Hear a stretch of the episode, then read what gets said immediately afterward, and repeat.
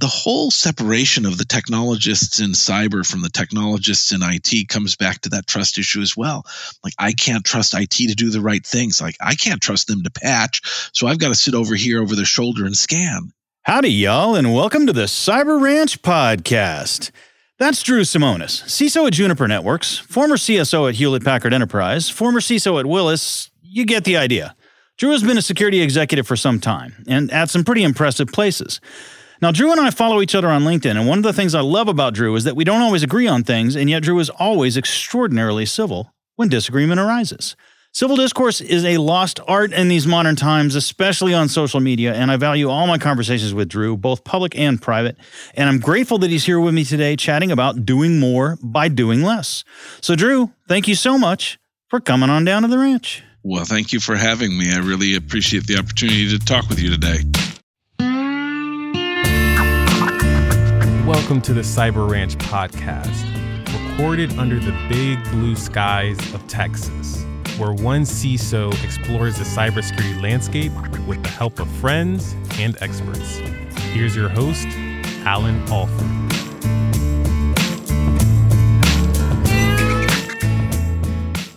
All right, so why don't you tell us a little bit about your day job and a bit about your background in cyber? Yeah, well, my day job is uh, as the Chief Information Security Officer for Juniper Networks, which I hope is a company many of you would have heard of. We're one of the leading producers of network infrastructure.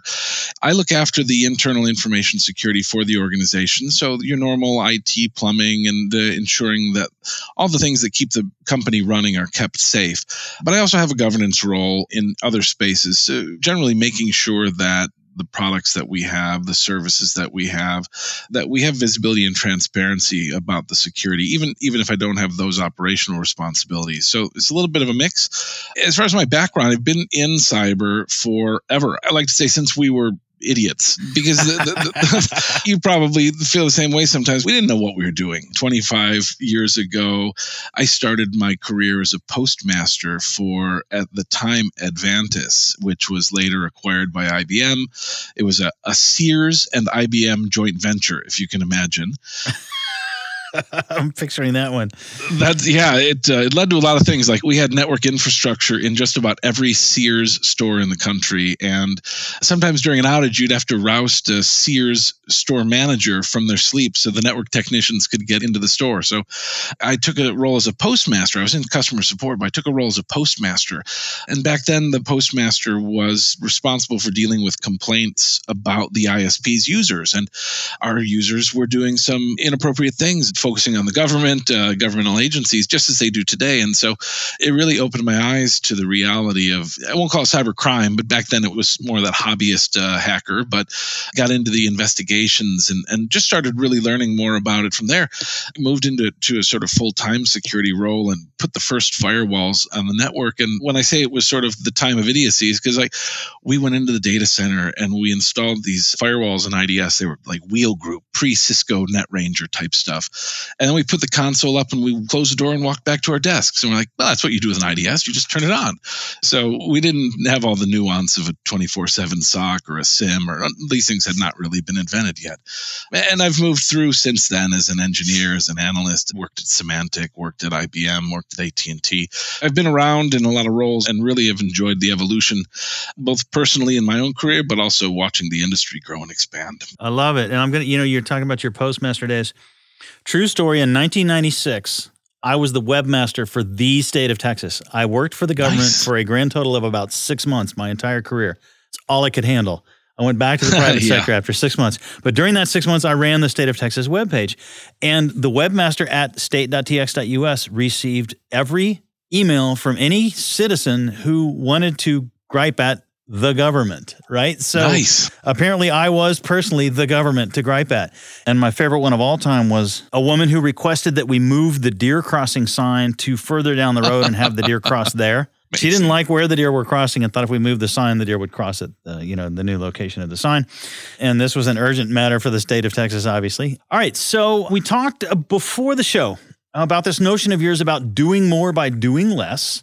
How can security teams be more successful by enabling good decision making versus trying to keep everyone from falling off a cliff? To me, the mindset is trust. Uh-huh. We have a real problem in our industry, I think, of trusting people, whether that is because we think we know better or we've seen too many bad decisions being made or or whatever right we get into this point where you know i've heard it in so many different ways we're the adult in the room or you know we're the smartest people in the room and there's always this very dismissive very condescending approach to our colleagues who who mm-hmm. have very important jobs to do on their own and and so in a low trust culture you get to this point where you have to be watching over everybody you know i think about it in the context of almost child rearing you know when you have your youngsters you helicopter parent them these days, right? That's the thing people do. They watch over them, they go to the park, they take them places, they arrange them play dates. Everything's very controlled and and very managed. Eventually you have to start loosening that up.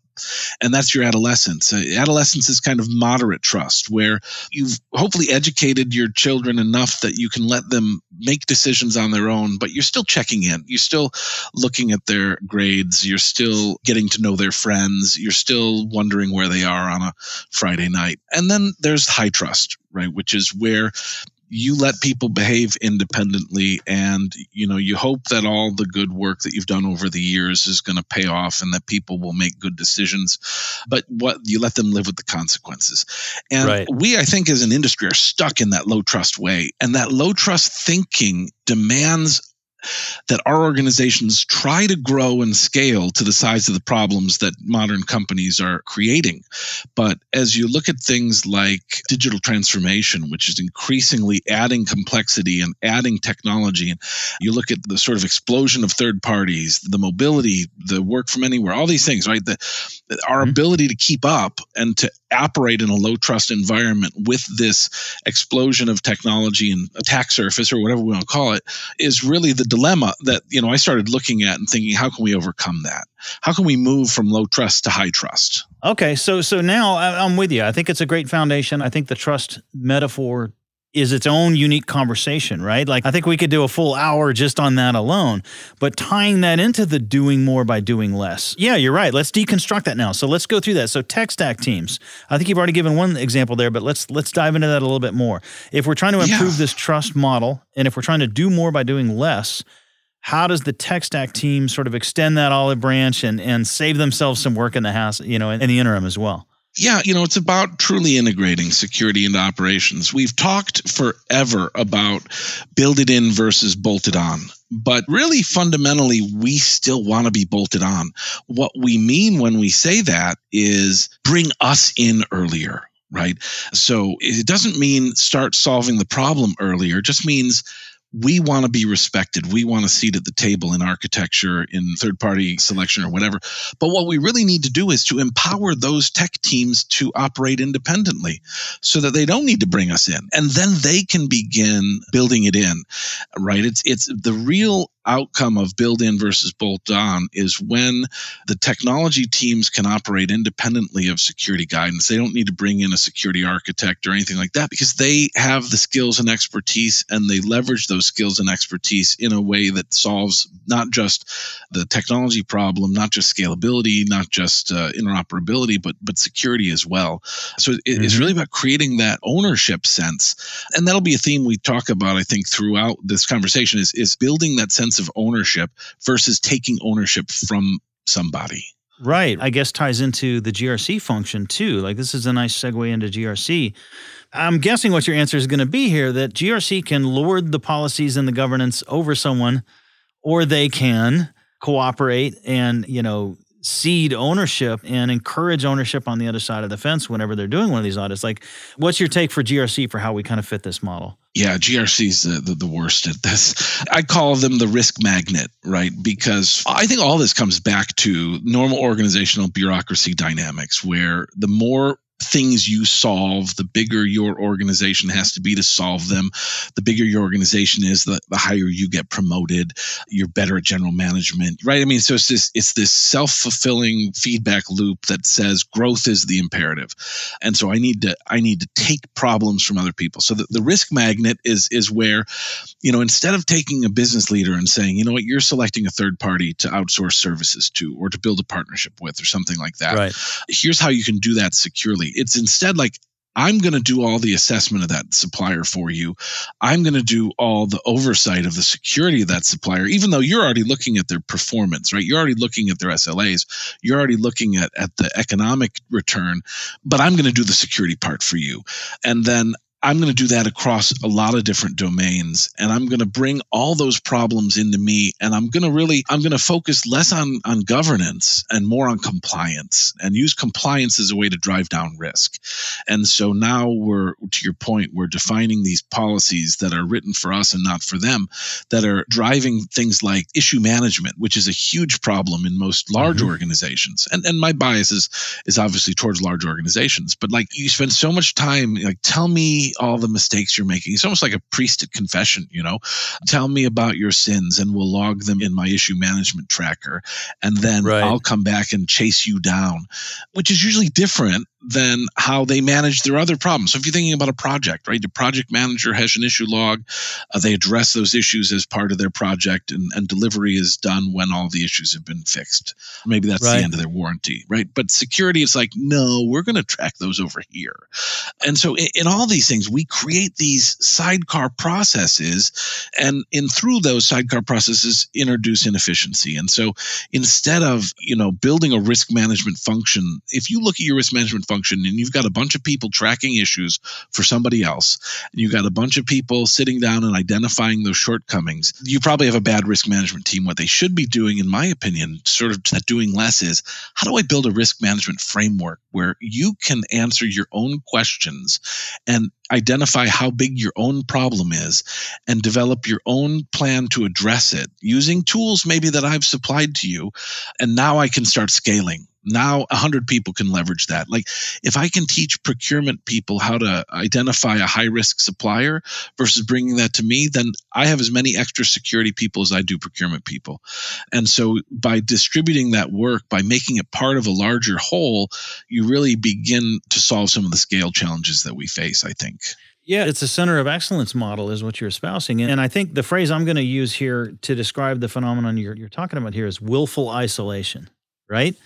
Mm. And and I think to your point earlier, you you said it's sort of coming from this place of almost arrogance, right? Like it's I'm going to be isolated from you and I'm going to manage all the risk over here because I can't trust you, peon, to manage risk. Right. And you're right. If you educate and empower, then, you know, why can't they manage their own risk yeah and you have to live with the fact that they may they may make a bad decision you know this notion that security people have perfect knowledge that they know you see it a lot this judgmental belief that you made a bad decision i would have made a better one just as likely i would have made a bad decision too so you have to really approach uh, our chief executive juniper one of the principles he wants us to live by is, is assume good intent like assume that your colleagues are trying to do the right thing they're not trying to screw you over or screw up a problem problem. Right. Right. They're trying their best with what they know to make the best decision that they can. And so mm-hmm. instead of judging them, be part of that decision, educate them, empower them, help them make a better decision.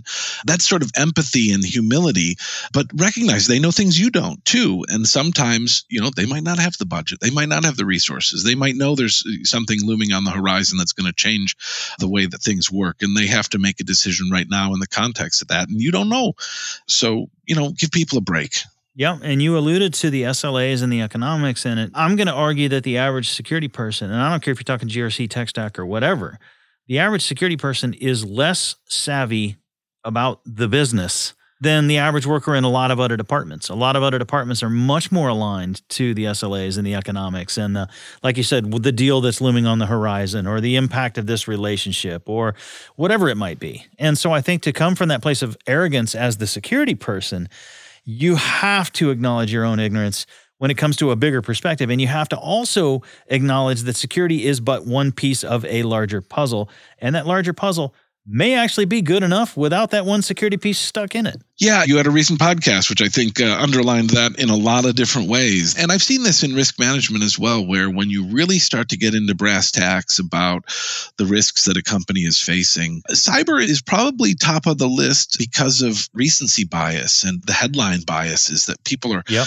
putting on there. But when you really start to decompose it and you put it into the context of things like the talent war, which is not just a security problem, you put it in the context of the geopolitical consequences of the supply chain issues coming out of China and and and Taiwan. And it's probably not as big a deal as, as we make it out to be for most companies. And when you really start to quantify it I've always said it's the security people that are going to be surprised not the business people. Right. Okay so I think we're in agreement here on the mission. I think we're in agreement on its tie-in to this trust. And I love your trust model. I love the parenting model. It's, you know, it's funny how the parenting model has come up more than once in more than one conversation on this show, talking to various folks in the industry. And I think it's the letting go aspect of it is why it's such a good model. It's that end of the parenting cycle, the letting go and the trusting, right? So we've covered it for GRC, we've covered it for tech stack. Let's pivot completely and look at the vendors. Let's look at the ecosystem of vendors selling to us practitioners, right? How do the vendors do more by doing less and how do they fit this trust and parenting model? Yeah, they're a huge problem. And I'm a, you know, I, I work for a security vendor. I, I do too. yeah, yeah. I think the fact that there is a security vendor ecosystem is a huge issue. I think that uh, in defense of companies like Juniper and, and, you know, even some of our competitors, they are looking for ways to integrate. And I think that's great. That's what we really need. We really need actual platforms, not security yeah. platforms, but like an actual. I think the closest thing I see out there is maybe like a Tanium, you know, where mm-hmm. it does vulnerability assessment, it does compliance management, but it can also do the asset discovery, it can also do the patching. So it's sort of like a one stop shop. I really think if the vendors were pursuing that sort of highly integrated cross functional thing like I don't need 10 agents on my workstation. I want I one don't. agent that actually manages it end to end. You know, I don't need to have all this network infrastructure when I've got all this other network. Like why can't it all just work together. I think the whole notion of security as a buying center, separate from IT, created this opportunity for vendors to pursue a separate budget pot and that you know in my opinion it disincentivized them from creating integrated solutions because they like i'm not selling to it i'm selling to cyber and then the, on the it side well i'm not selling to cyber i'm selling to it and so it's like they, they should have had a who put their chocolate in my peanut butter moment but but right. they never did yep no, that's exactly right. I think the schism there is traditional. I think it's it's entrenched. I think it's ironic too, given all the conversations we have about reporting structures and you know CISO mm. versus CIO and who should report to who and whatever, whatever. And yet that bifurcation of IT and cyber is there. The cyber budget, even if it's included in IT budget, is still a separate series of line items, usually with a separate percentile target, right? And I'm talking, you know, really big organizations IT gets X percent and security gets X percent of that or Y percent of that, right? So that bifurcation I think is is always there, which is interesting because I think that means IT is just as complicit in the bifurcation as as we are. And I'm in agreement with this notion of the platforms. And and I think Tanium's a great example because I'll, I'll tell you, I was in a shop that used Tanium and we also used CrowdStrike. Mm-hmm. And it was interesting to see how often each of the two would be calling us to say, "Oh, we got a module that does this. Oh, well, we got a module that does this. We got a module that does, you know." yeah. And the overlap between those two products, had we enabled every module and every feature of both products, there would have been like 30 or 40% overlap, right? So it wasn't just that these platform type, framework type solutions are good. They have to also get along with each other. And they have to be able to acknowledge when Tanium's going to do this module, that module, but not that one. Period. End of discussion. I'm handing that one to CrowdStrike, right? And CrowdStrike needs to acknowledge Tanium's going to be over here doing these other two. And you know that balance between them so it's an ecosystem challenge that's far greater even than their individual pursuit as, as vendors to get framework centric right yeah, and and you know we've talked about this as an industry for as long as I've been around. You know, how do we get common, interoperable ways for these applications to talk to each other, to pass data to each other, to recognize, just as you said, even if both have the capability, I might choose one versus the other for a lot of other reasons, but I still want to get Uh, the same telemetry in a similar way. You know, we got to recognize that companies are going to do what they're going to do and, and, empower them to be able to get the most out of these tools and solve the problems that are in front of them. Yep. And I think a, a clean turn off that module approach, right? On and off, binary, you know, set of switches. I'm picturing one of those old school switch banks. Up, down, up, down, up, up, up, down, down, yep, up, down, yep, up, down. Yeah. And then the other guy is the opposite, right? Down, up, down, up. And and everything just plays well in harmony. Let's pause right there and hear a brief word from our sponsor. Howdy, y'all. Asset management for IT and security sure ain't easy, and our networks are fixing to get more complex. but I reckon there's a better way of doing things, and it starts with Axonius. Axonius helps you lasso everything in your environment devices, users, software, and more to provide an always up to date inventory, uncover gaps, and automate action. You want a free walkthrough of the platform? Head on over to axonius.com slash get dash a dash tour. That's A-X-O-N-I-U-S dot com slash get dash a dash tour. So we've covered GRC, we've covered tech stack internal to the team. We've covered inter- interactions with the rest of the team. We've talked a bit about the vendor ecosystem. This do more by doing less paradigm also would apply as consumers of the cybersecurity solution. So we talked about what the vendors need to do. What about we as the consumers? What are we doing wrong that's helping to encourage this do less by do more Yeah. ecosystem instead of do more by do less? Like like what can we do as how do we put our foot down and tell the vendor community, no, no, no, guys, we're going this way. Yeah, this is a tough one. I've thought about this a lot, and it's not a popular conclusion. I don't even know if it's a possible conclusion, but we almost have to get back to the point where we start over. And the bifurcation needs to go away. We don't need to have, by and large, security teams the way that we have them today. And I think the persistence of the us and the them, the cultural Mhm. differences, all these, the business versus technology, like these are all horrible things that don't help us be effective, but yet Yeah. we can't eliminate them. So I would say that first and foremost, we need to really rethink because, like, the whole separation of the technologists in cyber from the technologists in IT comes back to that trust issue as well. Like, I can't Mhm. trust IT to do the right things. Like, I can't trust them to patch. So I've got to sit over here over their shoulder and scan. Right. I can't trust them to build something properly, so I've got to do these tests on it, right? So, I mean, there's Yeah. some dimension of trust but verify that's important, but and I think we've over rotated as an industry for far too long. So, I would say that we really would need to fundamentally rethink the roles that a cyber organization needs to do. And then it's about changing the culture by changing our own mindsets. We need to get into that high trust mentality, or at least the medium trust. We need to start letting people make decisions, living with the consequences, and not thinking that those consequences are going to be stapled to our resume. And that organizational Right. dynamic is is present, right? I, I get it as much as anyone that people are going to do things like get get blamed for it. But we've got to overcome that too. That's one of the cultural things of, of re-educating the executive leadership. Like we are not here to do this, we're here to do that. And helping them understand what our role really is, what we can effectively deliver as security executives. You know, I was at the Gartner event in Washington not too long ago, the Security and Risk Summit, and that was a, a huge part of it. It was like, how do you become an effective CISO? How do you re-educate people about what that is? And that same conversation has to happen. How do you become an effective risk person? How do you become an effective architect? And you're not the net nanny. You're not the one with perfect knowledge, as I said earlier. You've got to trust your colleagues. You've got to let them act. You've got to empower them and educate them and let them make the decisions that they think that are best for them, for their business, and for their organization. And then I think if we can do those things, then we're going to be building better relationships with our colleagues. And that's a sort of a virtuous cycle that will begin. We'll learn more, we'll see more, we'll be trusted more, we'll trust more. Mhm. And the more we do that, the more we're going to get brought into things. The more Yep. we get brought Yep. into things, we'll have. So I mean, it's like let's get our seat at the table by sort of relinquishing this demand that we are in control. Right.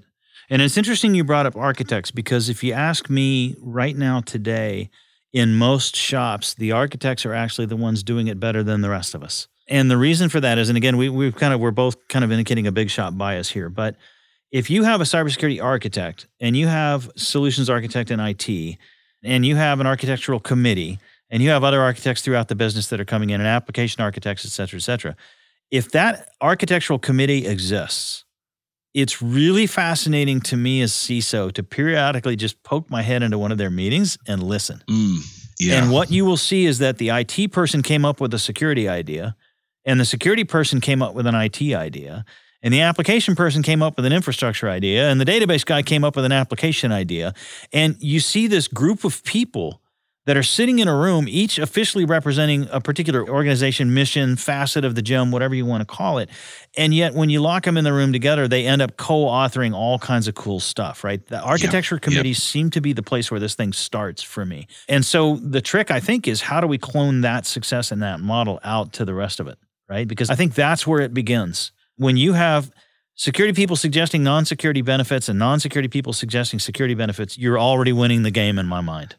Yeah, I think what you what you've done is you've created the right kind of pseudo organization that should be an actual organization, right? So it, Yeah. it should be that you have subject matter expertise from across different domains lumped into a team. There should never be this architect group versus that art. Like there should just be like, what is our enterprise architecture, and how do we get Mhm. the right perspectives to solve that problem?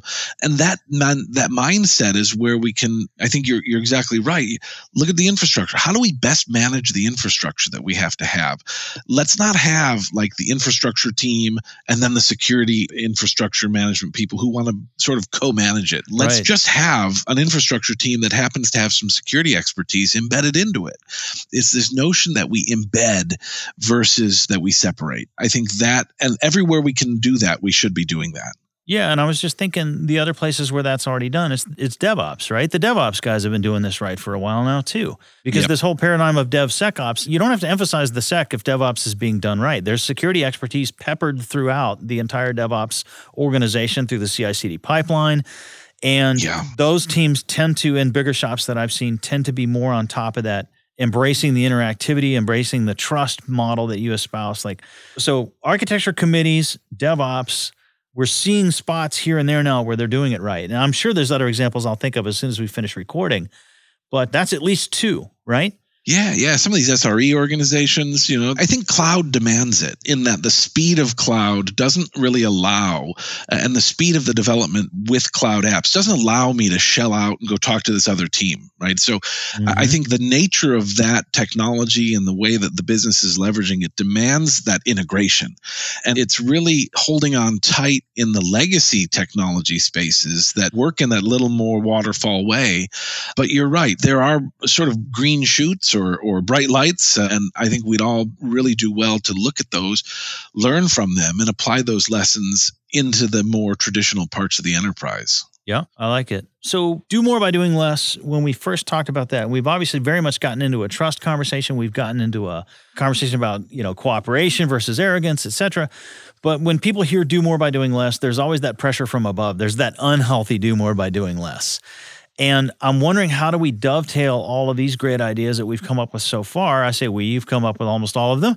But let's take these good ideas we've come up with in this conversation and let's lay those up against that pressure you get from upstairs to do more by doing less, right?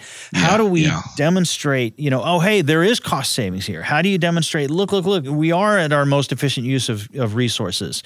And what's the business argument for everything we've discussed up to this point? Yeah, you mentioned it earlier the metrics, whether it's percent of revenue, percent of IT spend, head count per head count, you know, like number of security people per thousand employees, right? All these metrics that we have traditionally used or have tried to use to measure program effectiveness about growth. So they're about doing more to do more. And the essence of all of this, like the essence of trustworthiness, the essence of allowing that trust to permeate is scale. Right. So Mhm. I can't take your problem and try to make it my own and then solve it. I've got to trust you to solve it. And I've got to empower you with the right tools, the right processes, the right policies so that you have safe sort of guidelines to solve that problem within. Right. I don't want to just throw people to the wolves or, or say, you know what, I'm going to just walk away from this and be in the ivory tower of governance. So it- it's real important that we always remember all of this is that our part of the do more to do less is supporting the other people doing the more, right? So our do less is that mm-hmm. how do we support and scale through empowerment? And when you start to think like that, you can really think of different metrics. How do you measure your program is the most important thing because it's how you talk about it to your leadership. And so instead of how big am I, how much are you spending on me, we need to get to that place of how effective am I? And how effective is the program holistically, even the parts that I don't manage? I think it's it's really important that we consider the holistic view of the risk. We don't try to bring the sausage factory forward to the leadership, that we're able to talk with one voice. So, how quickly do you apply patches? Uh, how quickly are accesses removed after an employee is departed? How many of your vendors have a, sort of a high risk score? How many of your vendors have no score or no assessment, depending on, on your approach there? How many of your applications go into production with critical vulnerabilities unresolved?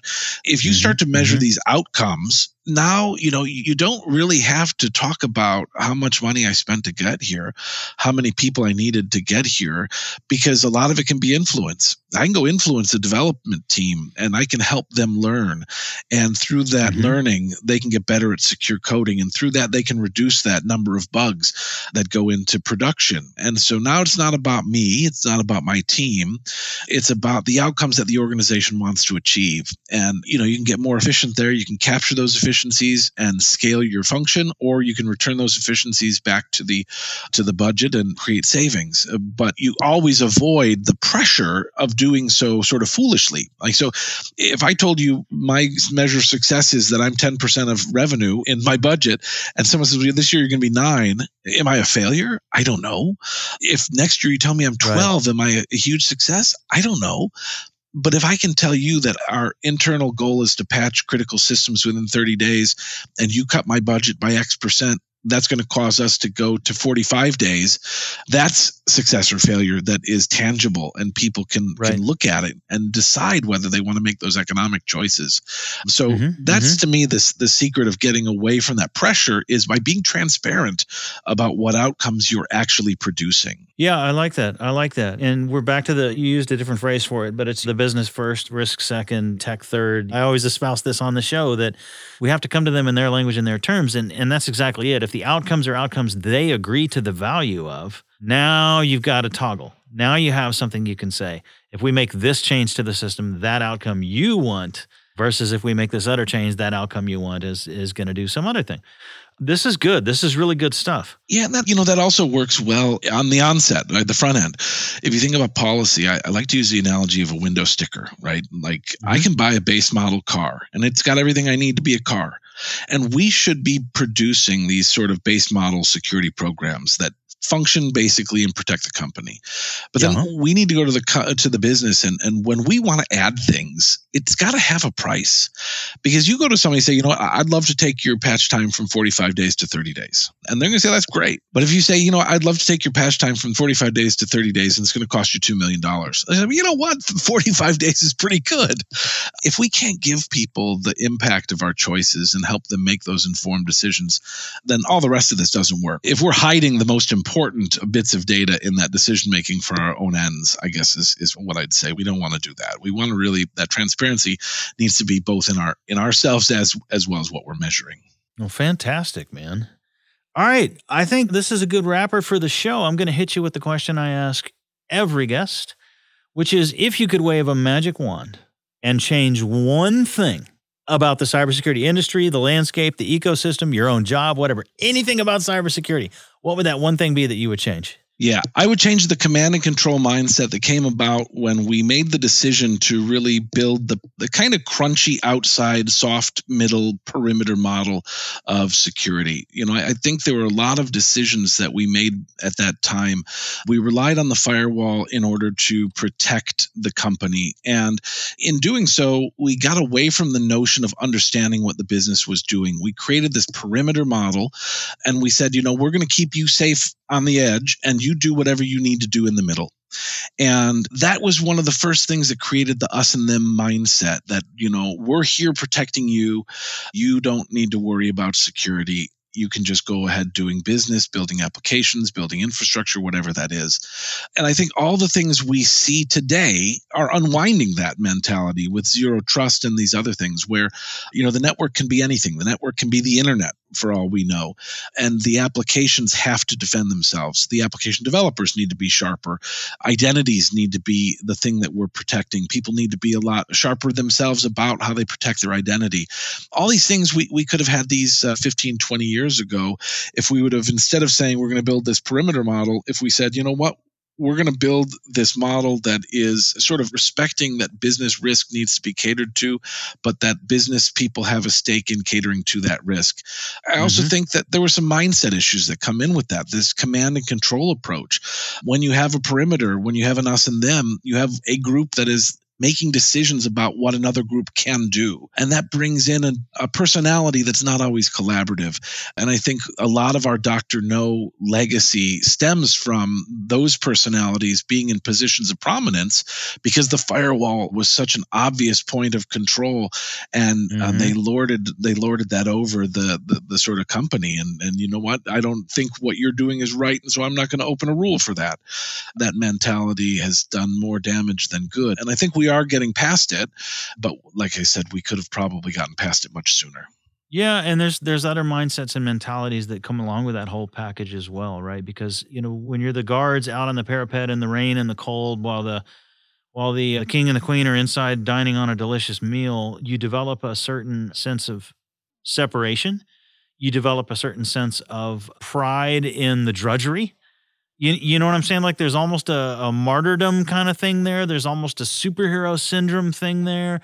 And there's That's almost right. a, well, of course it's going to suck kind of mindset there. We love the suck, embrace the suck. And, yeah. and all of those types of mindsets can also contribute negatively towards this entire model that we've been building as we've had this conversation of a more cooperative, unified. Those mindsets aren't present in the room when you peek in on that architecture committee and listen to them going. You don't see the superhero mindset. You don't see the command and control mindset. You don't see the martyr mindset. You don't see the isolationist mindset. And what yeah. you see is a whole bunch of people who say, rather than embrace the suck, let's change the suck, right? That's it. That's right. I think that one of the key things you have to believe that you're empowered to do that, that you can make decisions that will change the outcomes, that you're not forced, right? When you have that uh, to your to the parapet model, if you're forced to man the walls, you're forced to man the walls. And there's no other choice for you except to do that. And the people on the inside don't appreciate all the sacrifices you're making on their behalf, but they never asked you to make right. those sacrifices. Exactly. That's that's that martyr complex. Yeah. That's it. Yeah. That's exactly it. All right. Well, Drew Simonis, thank you so much for coming on down to the ranch. Thank you, listeners. Y'all be good now.